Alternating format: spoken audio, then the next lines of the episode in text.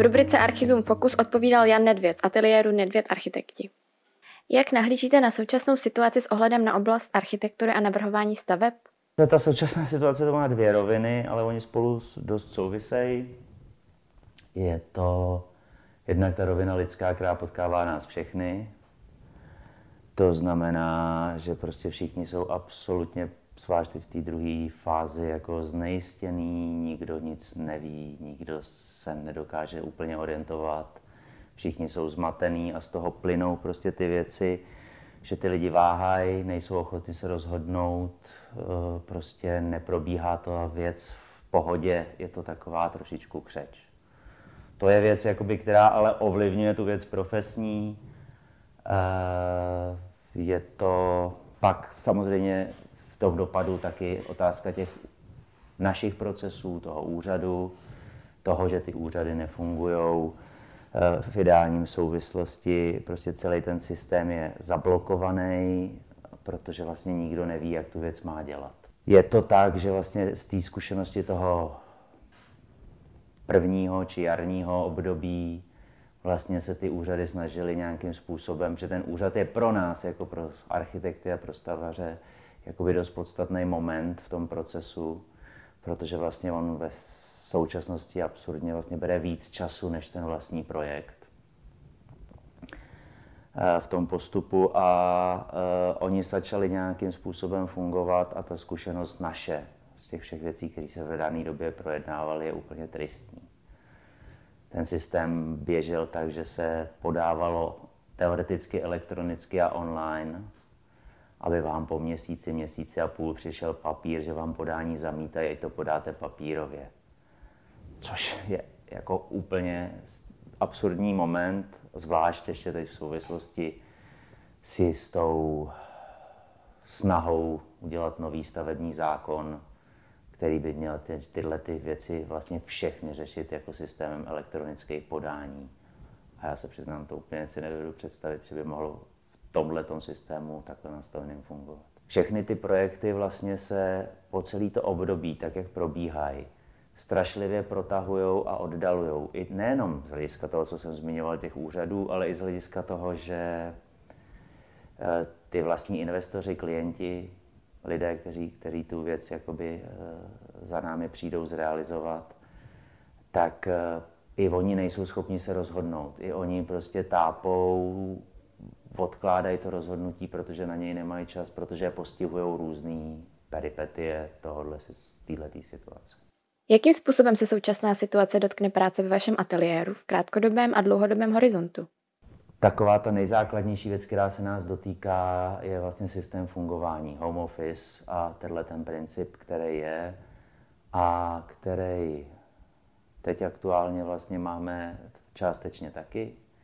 Takže tady jedeme vlastně v polovičním počtu, jenom tak, abychom fungovali nějakým způsobem, eh, protože jsou prostě věci, které se přes tohle dělají velmi špatně. A to je technická věc a samozřejmě tohleto fungování zase. Lidé někteří fungují vlastně zvláštně třeba v tomhle módu líp, že vlastně když ten člověk je tady, tak vlastně stráví víc času něčím jiným třeba, nebo prostě není tak produktivní, nebo vlastně máte pocit, že je to daleko produktivnější. A zase jsou lidi, kteří osobnostně potřebují mít ten společenský kontakt a ten proces té práce trvá pak uh, ekvivalentně díl, prostě odbíhají od toho, dělají něco jiného, není tam vlastně tenhle ten tah, aby se ta věc rychle dokončila. To je taková ta jednoduchá, krátkodobá nebo aktuální záležitost, která, která k tomu je. A e, dlouhodobě tam se budu zase vlastně vracet a opakovat. Ehm, je toto zdlouhavý, zdlouhavý posuzování těch věcí, který nás prostě jakoby zdržuje a v této kombinaci ještě jak navíc část profesantů, část projektantů různě spadá do karantény, dodavatelé u realizací spadají do karantény, tak vlastně všechno je eh, rozhozený, všechno je, všechno je tímhle způsobem nejistý. Na jakém projektu aktuálně pracujete? My aktuálně i při naší poměrně nevelké velikosti kanceláře pracujeme na nějakých 16 projektech v různých fázích. Tři, čtyři z toho jsou taky jako velký projekty, které jsou dlouhodobí a kde se nejvíc jakoby projevuje to zpomalení jakoby v tom rozhodování. Tři, čtyři jsou jakoby věci, kdy jsou to projekty v realizaci nějaký, který vlastně jsou taky uh, se ovlivněný trošku jinak. Ale ta realizace, tím, že to stavebnictví je jakoby přímo omezený zákazem nejmíň, tak je ještě jakoby nejlepší jakoby ta realizace vlastně funguje vlastně v tomhle momentě nejlíp.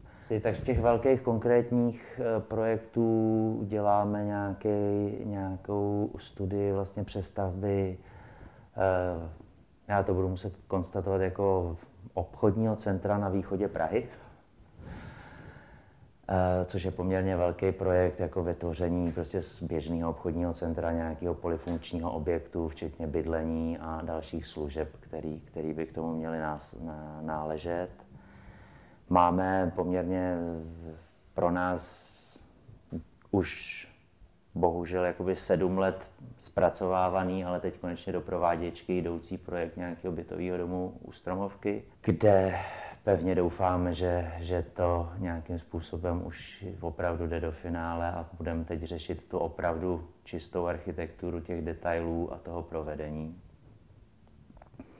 A je to v kombinaci ale samozřejmě se spoustou menších projektů, nějaký návrhy řešení nějakého náměstí na Praze 6, výstava v eh, Moravské galerii. Jsou to vlastně, my v kanceláři máme ty projekty skoro se dá říct rozvrstvený opravdu velikostně eh, od těch nejmenších až po ty největší.